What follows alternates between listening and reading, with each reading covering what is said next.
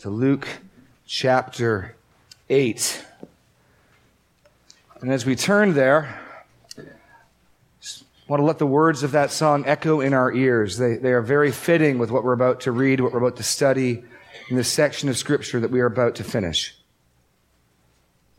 For the last two weeks, we've been pressing through chapter 8. And if you remember, in chapter 8, we got another big division in the book. It's a paradigmatic summary statement. We've seen one already back in chapter 4 when Jesus coming back from the wilderness, from being tempted, begins his Galilean ministry. And in 414, we get this sort of paradigmatic summary statement. Jesus returned in the power of the Spirit to Galilee. And report about him went through all the surrounding country, and he taught in their synagogues, being glorified by all. In 8 1, we get a similar summary statement. Soon afterwards, he went on through the cities and villages, proclaiming and bringing the good news of the kingdom of God. What's interesting is nothing much has changed. Jesus is still in the locale that he's been in. Jesus is still doing the same work he's been doing, preaching and teaching. Remember that despite the fact that Jesus' miracles frequently grab the greatest attention, Luke is emphasizing, Jesus himself emphasized, who is he? He is the one anointed to proclaim and announce a message. He's a preacher and a teacher first and foremost in Luke's gospel. So he's doing the same thing. He's doing it in the same place. Well, what's changed? Well, in 8-1, now he's got apostles. Didn't have those before. Now he's got a band of women doing ministry with him. But most importantly, what we saw is now he begins teaching in parables. That's really, I think, the, the significance of the shift and why Luke wants to stop in eight, re-summarize, and move forward. And he opens up with one of the most famous of all the parables, the parable of the sower.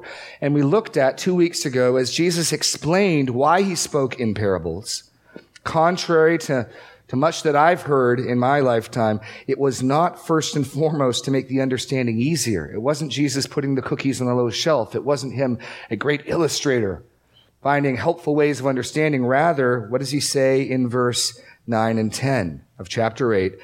When the disciples asked him what the parables meant, he said, To you it has been given to know the secrets of the kingdom of God. But for others, they are in parables, so that seeing they may not see and hearing they may not understand. And the other, the other emphasis here of why Luke would stop and mark this division is Jesus is now introducing a second edge, a second aspect to his ministry. We've seen already, as he cites Isaiah 61 in chapter 4, he's here to announce good news. He's here to release prisoners. He's here to announce the, the year of the Lord's favor. And now we learn he's also here to blind eyes and deafen ears. There's an edge of judgment to his ministry as well. That Jesus is calculating the way he speaks. He is tailoring the way he speaks. So that those who have ears to see, ears to hear, and eyes to see, will hear and see. But that those who do not will become blind. And we spent the whole week looking at that. And if you weren't here for that two weeks ago, I'd encourage you to go back. God's sovereign purpose in parables. But the, the, the answer is ultimately that he cites Isaiah 6, the passage he cites in every one of the Gospels, a passage that Paul cites at the end of Acts, and it's an announcement of judgment. In Isaiah's instance, God commissioning Isaiah to go to a stiff-necked, stubborn people, Israel, who would become idolaters, the language of spiritual sensory deprivation, seeing but not seeing, hearing but not hearing is, is, is the language of idolatry because according to Psalm 115 and Psalm 135, those who make idols become like them and the idols have eyes but don't see and the idols have ears but don't hear and the idols have mouths but don't speak.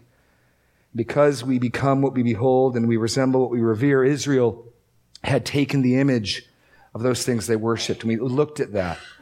And Jesus comes to Israel now and he knows and Theophilus, to whom Luke is writing, knows because Luke knows that Theophilus has heard these things before. Luke is written to give him certitude, confidence in the things he's already learned. So Theophilus knows, Jesus knows that the overwhelming majority of Israel will reject him.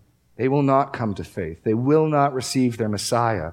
Jesus knows that, and this aspect of his ministry is directed towards that. Jesus' ministry will both bring to faith those who are his, and will harden and expose the hardness of the hearts of those who are far from God. So that Israel, when Jesus was delivered up, would cry out something that I don't imagine many of them would ever imagine to cry out. We have no king but Caesar. Away with this man, crucify him. The hardness of their hearts comes out. It's revealed who these people are. And Jesus now is, is ministering in such a way so as both the call to faith and to blind and harden. And that dominance in this section from, from eight down to our section this morning is, is the call to hear. Call to hear. The, t- the title of this morning's message, Take Care Then How You Hear. Look in verse 8. Some fell on the good soil and yielded a hundredfold. As he said these things, he called out, He who has an ear to hear, let him hear. And then as he explained the parable of the sower we saw last week, the, the, the seed that fell on the path, verse 11, 12, are those who have heard. And the devil comes and takes away the word. And the, the rocky soil, Verse 13, those who when they hear the word. Verse 14, what fell among the thorns, those who hear. Verse 15, the good soil, those who hearing the word hold it fast. What's the, what's the central motif? Hearing, hearing, hearing, hearing. And then without any break in the narrative, as Jesus is speaking and, and talking to his disciples, notice how verse 15 ends with with, with nothing to indicate he stops talking, and, and 16 just picks right up. He's still talking to them. This is still part of the narrative. Let's read our text then for this morning, Luke 8, 16 to 21. Jesus speaking, not to the crowds, but to those disciples who had come to him to ask him what these things meant. He's still talking to them. No one, after lighting a lamp, covers it with a jar or puts it under a bed but puts it on a stand so that those who enter may see the light. For nothing is hidden that will not be made manifest, nor is anything secret that will not be known and come to light. Take care then how you hear. For to the one who has, more will be given, and from the one who has not, even what he thinks he has will be taken away.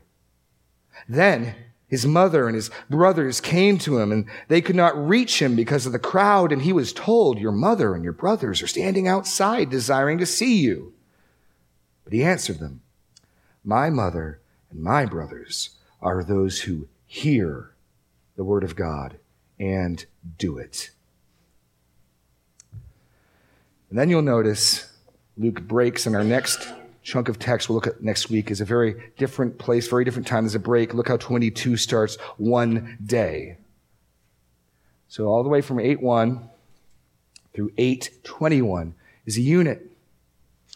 As Jesus, as Luke sets up the introduction to Jesus preaching of parables, he preaches to the crowds, remember, calling out from among the crowds those who have ears to hear. And then in verse 8, his disciples came and asked him what the parables meant. And so everything that follows, the explanation of the parable of the sower, and our text this morning, is in that context of his disciples.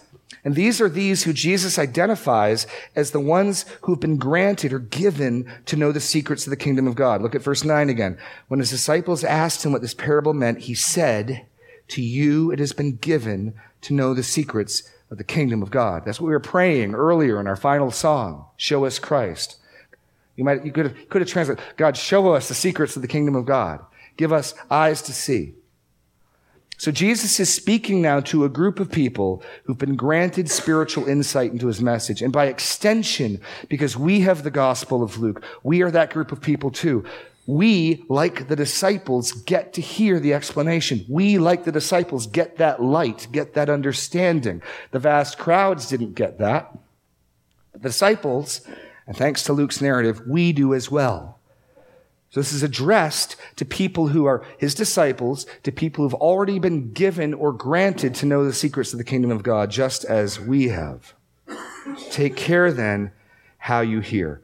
We're going to look at it in two chunks. First, we have this parable or this, this um, proverb in verses 16 through 18. And then we have the account of his mother and brothers coming to visit him. And what we're going to learn as we summarize and bring this to a close these three weeks is first that true disciples hear Christ's light. True disciples hear Christ's light. Yes, I know there's a sort of cognitive dissonance with my choice of words, but I'm trying to reflect the same sort of strange contrast in what Jesus says. What's, what's he do? He gives an imagery of light. No one lighting a lamp covers it with a jar or puts it under a bed, but he puts it on a stand so that those who enter may see the light. For nothing is hidden that will not be made manifest, nor is anything secret that will not be made known and come to the light. Therefore, be careful how you hear. You see that same cognitive surprise?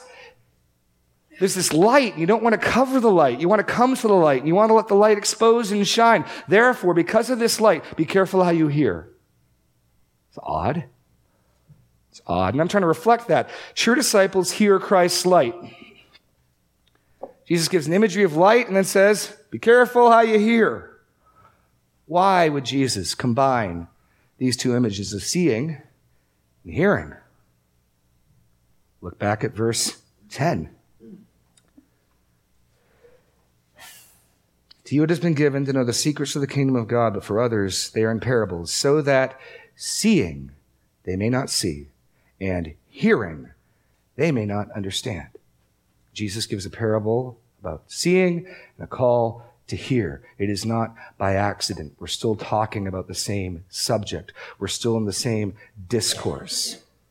There's a warning that Jesus gives at the beginning of this about those who, who cannot see and those who cannot hear. And then he gives a, a statement about light shining and don't cover the light, see the light, and then a call to be careful how to hear. Do you see that? True disciples hear Christ's light.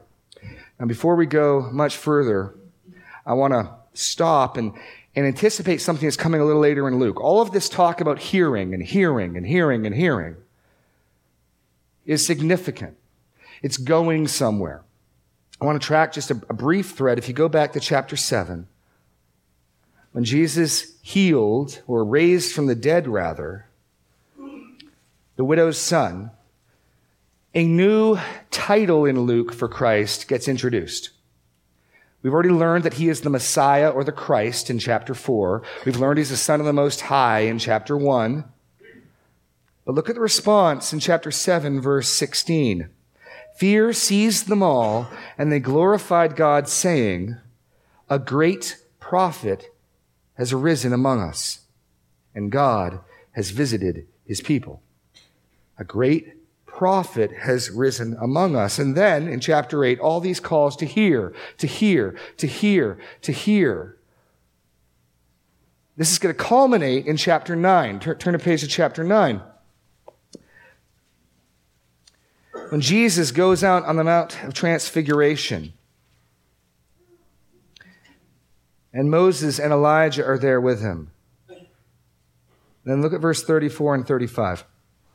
As he was saying these things, a cloud came and overshadowed them, and they were afraid as they entered the cloud. And a voice came out of the cloud saying, This is my son, my chosen one. Listen to him. So Jesus is going around. He who has ears to hear, let him hear. Pay attention to how you hear. Hear, hear, hear, hear. Then God the Father says, Listen to him. This is where it culminates. What is going on? Turn back to Deuteronomy chapter 18. What Luke is setting up for us here is another Christological theme, another Old Testament strand or thread being woven into the narrative of Luke. Jesus is the coming Christ. We'll see he also fulfills other prophecies in Scripture. In Deuteronomy chapter 18, We'll start in verse 15.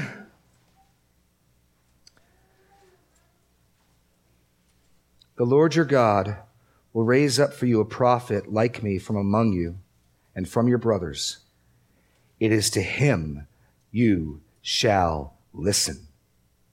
Just as you desired of the Lord your God at Horeb on the day of the assembly when you said, Let me not hear again the voice of the Lord my God or see this great fire anymore, lest I die people, when they drew near to Sinai and Horeb, when God was speaking, that, that really terrified them. They didn't want to talk to God that way. They said, Moses, you go talk to God for us. We'll die. You see, we need a mediator. We need a go-between. We need someone who can stand and lay a hand on us both, as the language of Job says. We dare not approach God, the Father, alone, lest we be consumed. The Lord said to me, They are right in what they have spoken. I will raise up for them a prophet like you from among your brothers, and I will put my words in his mouth, and he shall speak to them all that I command him. And whoever will not listen to my words, he will speak in my name. I myself will require it of him. And Jesus up on the Mount of Transfiguration with Moses and with Elijah. And God the Father says, This now this now is my beloved son, my chosen, whom I am well pleased. Listen to him.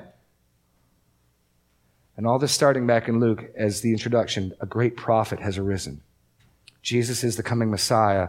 Jesus is the greater Moses. He is the prophet, like Moses, who will arise and speak God's word and the one to whom we must listen. And that's part of, I think, what Luke is emphasizing here. Jesus is Messiah. Jesus is the greater Moses. You're blank here. Jesus' teaching is light. Listen to him. Jesus' teaching is light. Listen to him. Now we'll start moving into this, this statement that Jesus makes. It's, it's not really a parable as much as it is a proverb. At least the, the first one, verse 16, seems sort of self-evident.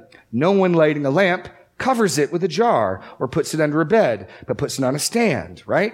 If you live in a culture where you don't have electricity, where you've got to light lights, I don't know if you've ever gone camping and you have one of those Coleman lanterns.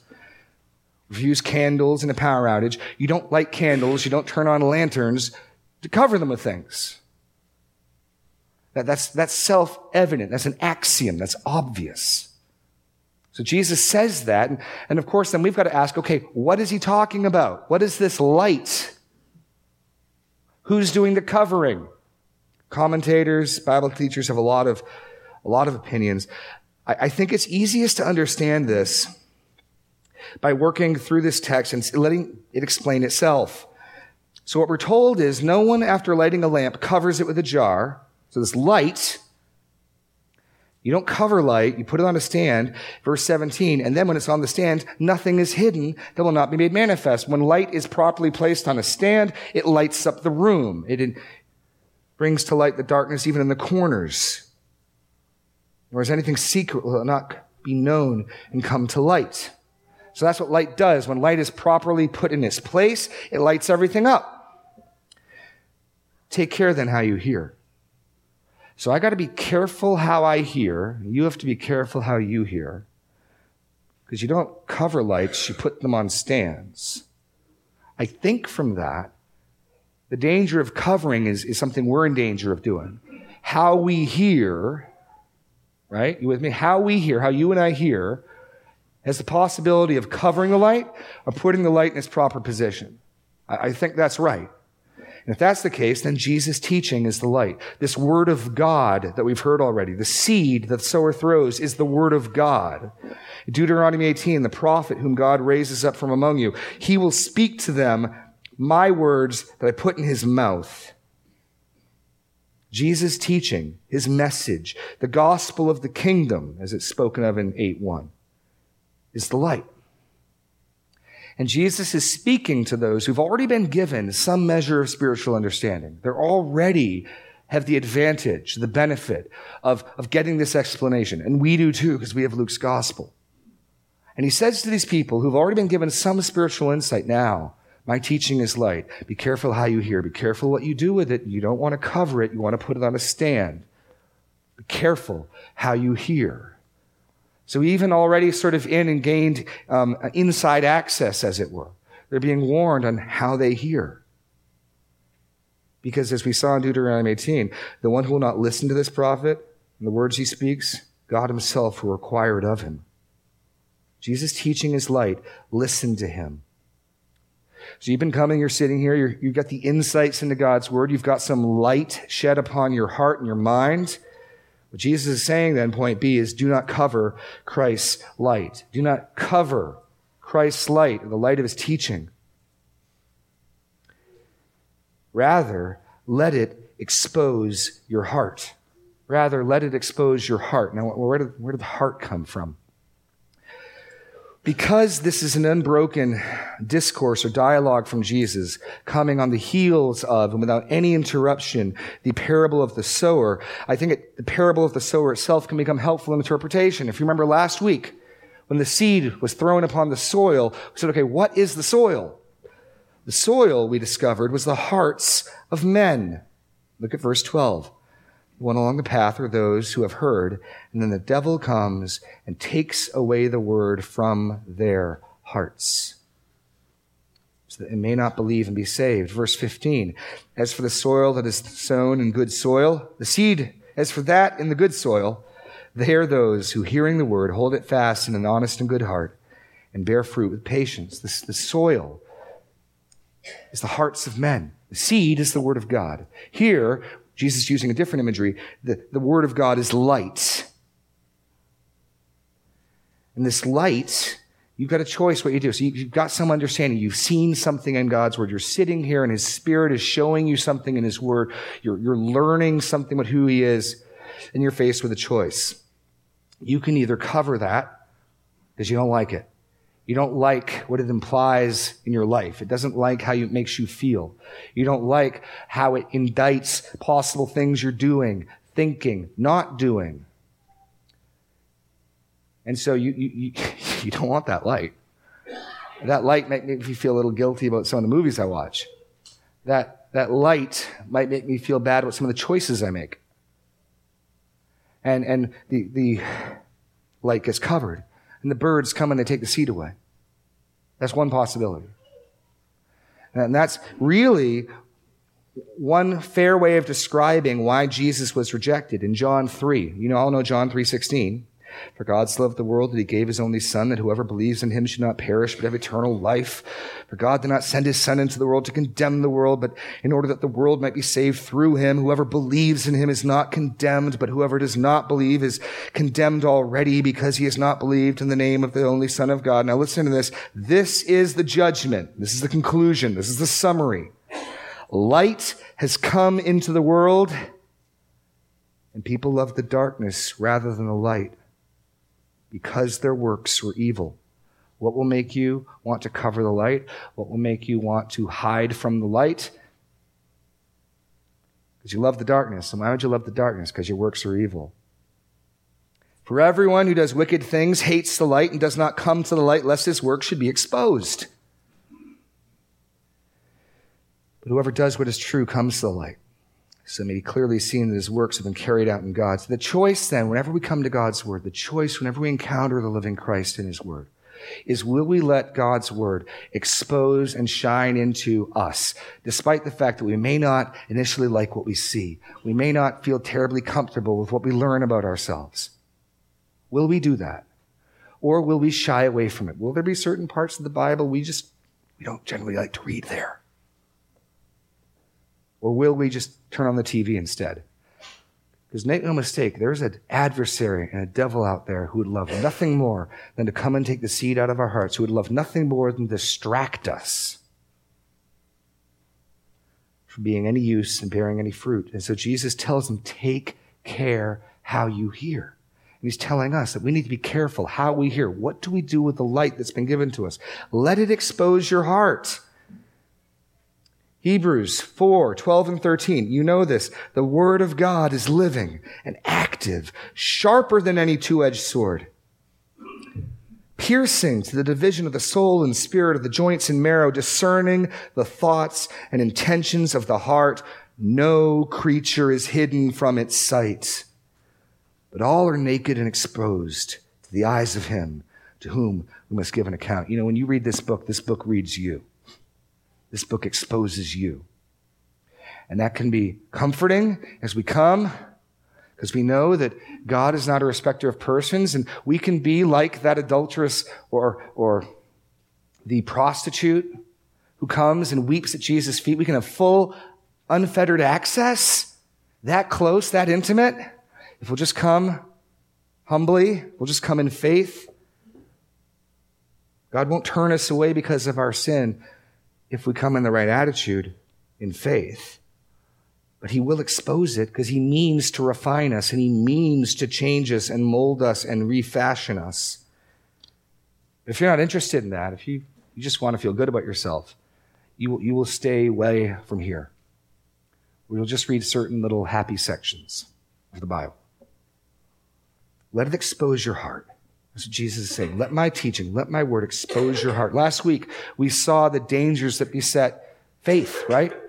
And I made this point last week. I don't think I made it terribly well, but I said that the soils, the parable of the soils is not fundamentally a parable about salvation and who's saved and not saved. Rather, it's about the dangers that faith and faithfulness face I didn't say this then, but I want to say it now more clearly. I don't think it's as though a given person is a given soil. Rather, in my heart are hard patches.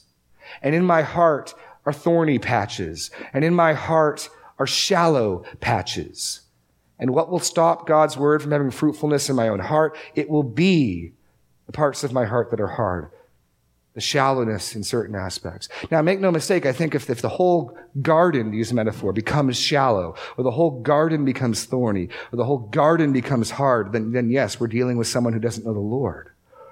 But the point of this is he's warning us. These are the things that will eat up faith. These are the things that will distract and devour God's word. These are the things that will make you and myself unfruitful. So when he warns us, be careful then how you hear, He's warning us, in essence, be careful of the hardness of heart. Be careful of the thorns in your heart. Be careful of the rocks and the shallowness in your heart. Be careful how you hear. Let it expose your heart. There's also another aspect to this. Let it shine before men. What Jesus is doing in training his disciples in chapter 8 is preparing for them to take on his ministry of the proclamation of the kingdom of God in chapter 9. In chapter 9, he called the 12 together and gave them power and authority over all the demons and to cure diseases, and he sent them out to proclaim the kingdom of God and to heal.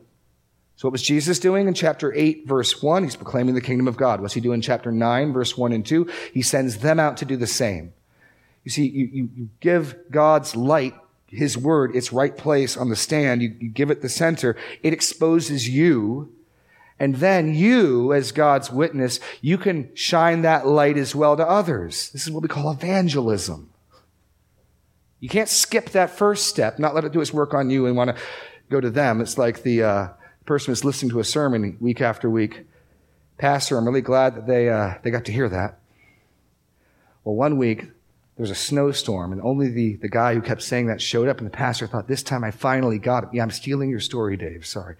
So the pastor thought, this time I finally got him. He's the only one here. And he preached his heart out. When he got done, the man who kept saying, I'm glad they got to hear that, came up to him and said, You know, it's a real shame that they weren't here to hear that. we can't skip that step, but we let our light shine before men.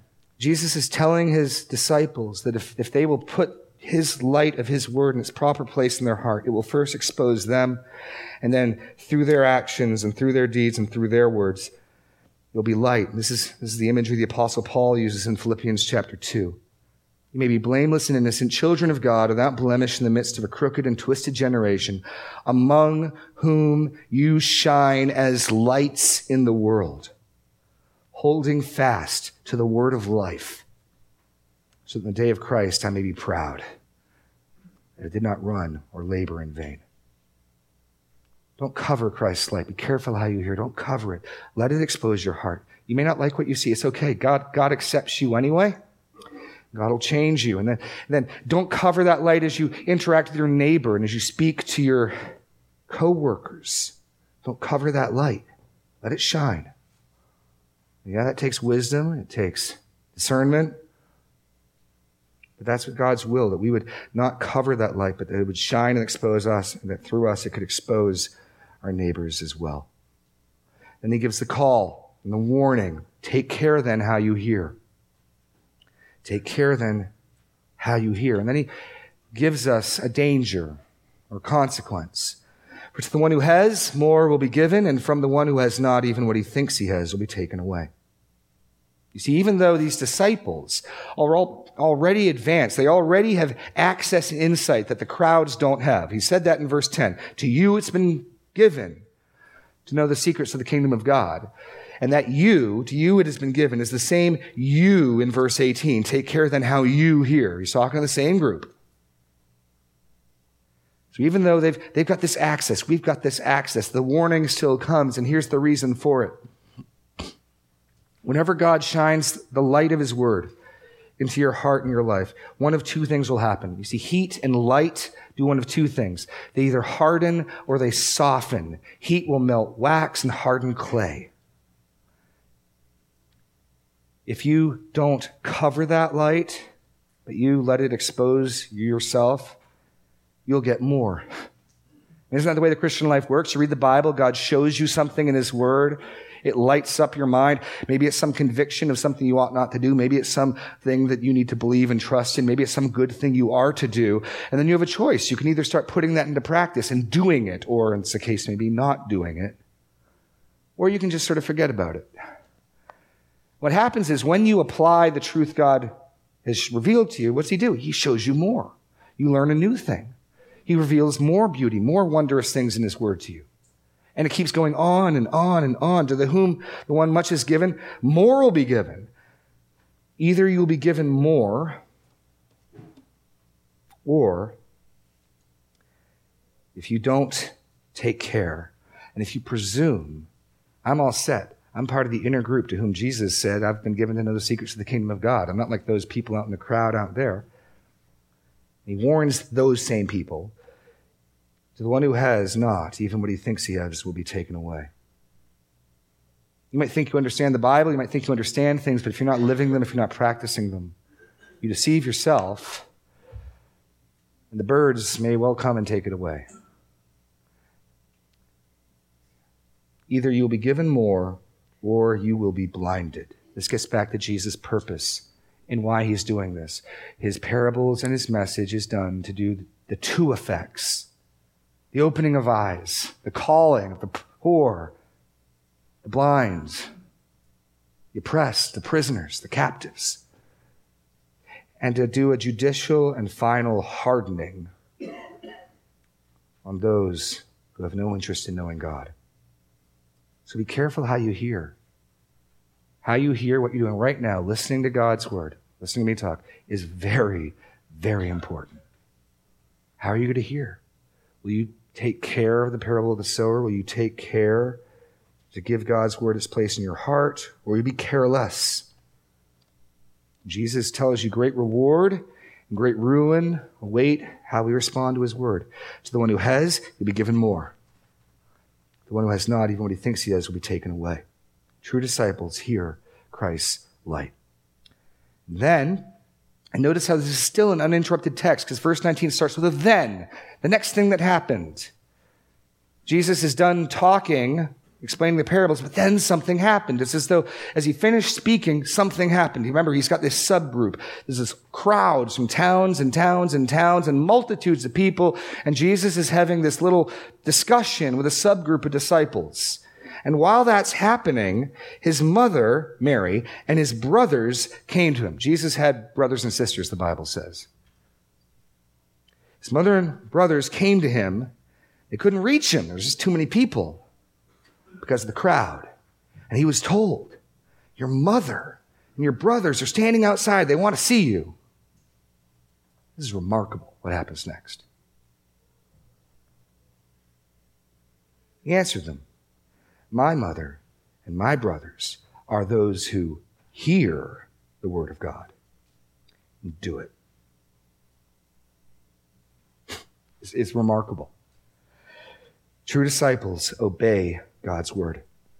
True disciples obey God's word. And I just want to look at three things here about this point, this, this truth that we learn. What's, what's really been going on the whole time. Be careful how you hear. Be careful how you hear. Be careful how you hear. Be careful of these dangers that will soak up and devour and crush and kill true hearing. Be careful that you don't cover the light. What's all that ultimately saying? True hearing presses on to obedience. How important is that? How important is it that, that our hearing presses on to obedience? I suggest it is of the utmost importance. Why? Point A, the priority. Ultimately, it is the proof of all true hearing. Ultimately, is the proof of all true hearing. Let me read you another passage in Isaiah. Isaiah 66, 1 and 2. Thus says the Lord, Heaven is my throne, the earth is my footstool. What is this house that you would build for me? And what is the place of my rest? In other words, ooh, you've got a nice big golden house. I made the heavens and the earth. Not terribly impressed. All these things my hand has made, and so all these things came to be, declares the Lord. But this is the one to whom I will look. What does catch God's eye? He who is humble and contrite in spirit and trembles at my word. You want to get God's attention? Have a humble and contrite spirit and tremble at his word. The proof of all true hearing is obedience. Listen to James chapter 1, verse 22 to 27. But be doers of the word and not hearers only, deceiving yourselves. You get that? James says if you hear the word and you don't do it, you've deceived yourself. There's a, there's a self deceit that comes from knowing things but not doing things. And we can think because we know things, or we, according to Jesus, think we know things, that somehow we're okay. Nope. Be doers of the word, not hearers only, deceiving yourselves. For if anyone is a hearer of the word and not a doer, he is like a man who looks intently at his natural face in the mirror. For he looks at himself and he goes away and at once forgets what he was like. Birds come and grab the seed, the light gets covered. But the one who looks at the perfect law, the law of liberty, and perseveres, being no hearer who forgets, but a doer who acts, he will be blessed in all his doing. That's, that's the test. This is the proof, the priority. I want you to get this. Jesus' mother and brothers come. If, if, you have any, if you have any acquaintance with Roman Catholic theology, you know what a big deal they make of Mary. Regardless of that view, this is his mother. She raised him, she nursed him, she clothed him, she fed him. She comes with his brothers. And we know from John 7 that at this point in Jesus' ministry, his brothers are not believers. You can go read that in John 7. Jesus, intent talking to this inner group of disciples, is more aligned with them, has more affinity for them, identifies more with them than he does with his mother and his brothers. You get the priority of this? How important is it? Jesus would tell his mother and his brothers, wait. I'm not done yet. I've got more things to say. These are my true family. These are my true tribe, my, my true people. I mean, it's, it's absolutely remarkable the priority. Jesus ultimately identifies in a family and a familial sense, not with his mother and his brothers, but with those who hear the word of God and do it. That's pretty important. Next, I want to look at a source. I don't want you to think here for a second, oh, okay, so if you do stuff, then God accepts you. Oh, if you do stuff, because that's key, and I'm saying it's key, and I do believe it's key. The doing of the word is essential. But I don't want you to misunderstand. We are not accepted by God because we do stuff. The parable of the sower again gives us insight.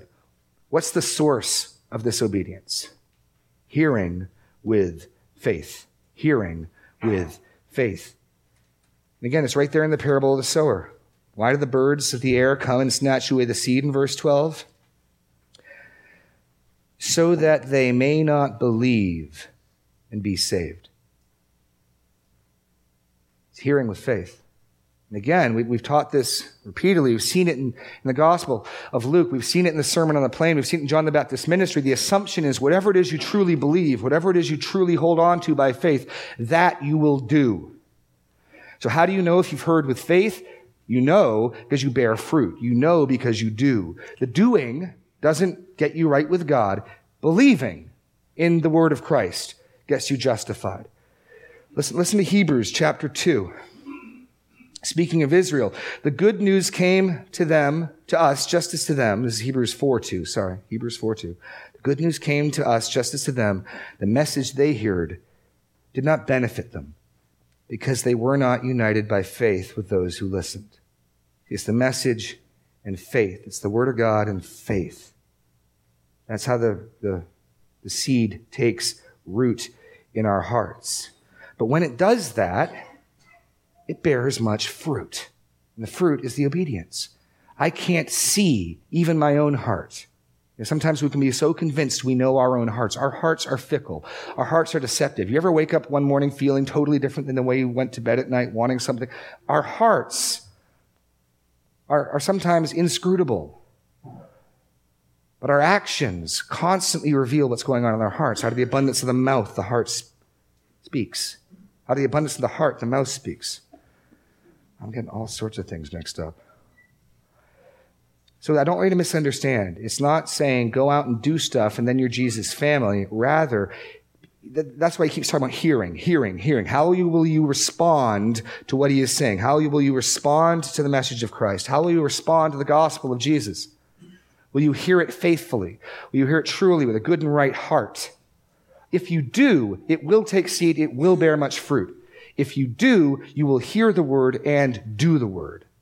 That's the assumption. The message that Jesus came in the flesh, the Son of God, lived a sinless life, spoke God's word to his people, ministered for three years to them, and then, falsely accused, was nailed to a tree on which he bore our sins, the punishment of all of our sins. The reason why Jesus can, can be approached by a prostitute and not be made unclean is because he would bear her sins on the cross. Because those sins were atoned for. And he admits, she who has many sins is forgiven. And that if we will turn in repentance and faith, if we will turn and trust him, we too can be forgiven. That, that message has, has gone out. That seed has been scattered. How will we heed? How will we hear? What will our response be? But make no mistake, obedience is the proof of true hearing, but the source of true hearing is faith. It is faith. And finally, it's when we look at the reward. The reward. There is such great reward here. This may sound hard. I got to be focused. I got to think about stuff. I got to keep my mind on stuff. Maybe I got to get rid of some distractions.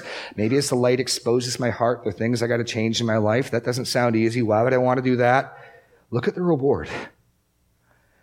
Those true disciples who hear Christ's light, those true disciples who obey God's word, they are adopted into God's family. Don't mistake this. His mother and his biological half brothers are outside. And he says, My mother and my brothers are those who hear the word of God and do it. Jesus might, given this context, be willing to refer to you as his mother, his brother, his sons, his family. It's truly remarkable. And it's because we've been adopted. Turn, turn to Romans 8. We're going to lastly look at a passage, Romans 8. I want to hold the gospel and the promise it offers up as high as I can. It is so worth hearing well, taking the time to hear well, guarding your hearts from the birds, rooting up the rocks, pulling the weeds and the thorns because of the reward that is promised. We get to be part of his family. He, he will own us as his family. And not just as the weird cousin that, you know, makes things awkward at barbecues. His mother, his brothers, his sisters. Paul speaks about this in Romans 8. Pick it up in verse 12. My brothers, we are debtors not to the flesh, to live according to the flesh. For if you live according to the flesh, you will die. But if by the Spirit you put to death the deeds of the body, you will live. Why is that? For all who are led by the Spirit of God are sons of God. For you did not receive the spirit of slavery to fall back into fear, but you have received the spirit of adoption as sons by whom we cry, Abba, Father. The Spirit Himself bears witness with our spirits that we are children of God, and if children, then heirs, heirs of God, and fellow heirs with Christ, provided we suffer with Him, in order that we may also be glorified with Him. And you remember, the people said to Moses, We are too terrified to approach God. You go talk to him. You go deal with him. And God is here giving us a spirit whereby not only do we approach him, we call out daddy to him. Tim Keller says this Only a child would dare to wake a king in the middle of the night to ask for a glass of water. We have that type of access as his sons. We have the same access of the prostitute or the adulterous woman who, who kneels and, and clings to his feet and kisses them and, and washes them with her tears and wipes them with her hair. We have that type of access because we are brought into his family by faith. That, that is what is put on the table. That's the offer on the table. Jesus could sooner identify with you than with Mary and his brothers if you will but hear God's word with faith and it bear fruit in your life. What a wonderful wonderful reward that is. And so let us hear and heed his warning. Let us be careful how we hear. For God has raised up a prophet like Moses, and it is to him that we must listen. And God has put his words in his mouth, and he did speak all that God commanded him. And whoever will not listen to his words, that he shall speak in God's name the Lord God Himself will require it of us. Let us be careful how we hear. There is such reward, such blessing, such joy if we'll hear with faith, and such blindness and loss if we will not. Let's pray. Lord God, we thank you for your word, and we thank you for the insights that you've given us. We thank you that through your word, we too can have access and see the secrets of the kingdom of God. Oh Lord God, let us heed that warning. Let us be careful how we hear. Let us not cover the light of your word quickly. Let it do its work in our hearts. Let it inform the words of our mouth as we speak to our neighbors. Lord, let it bear much fruit. We want to be, we want so much for you to own us as your sons and daughters, for you to recognize us as your children. And you've given us that tremendous privilege and access. Oh, Lord God, let us not treat this lightly, lest we neglect so great a salvation. Give us eyes to see, give us ears to hear. In Jesus' name, amen. Lord bless you. The Lord keep you. The Lord make his face to shine upon you and give you peace. You are dismissed. We'll meet for our quarterly meeting here at half past.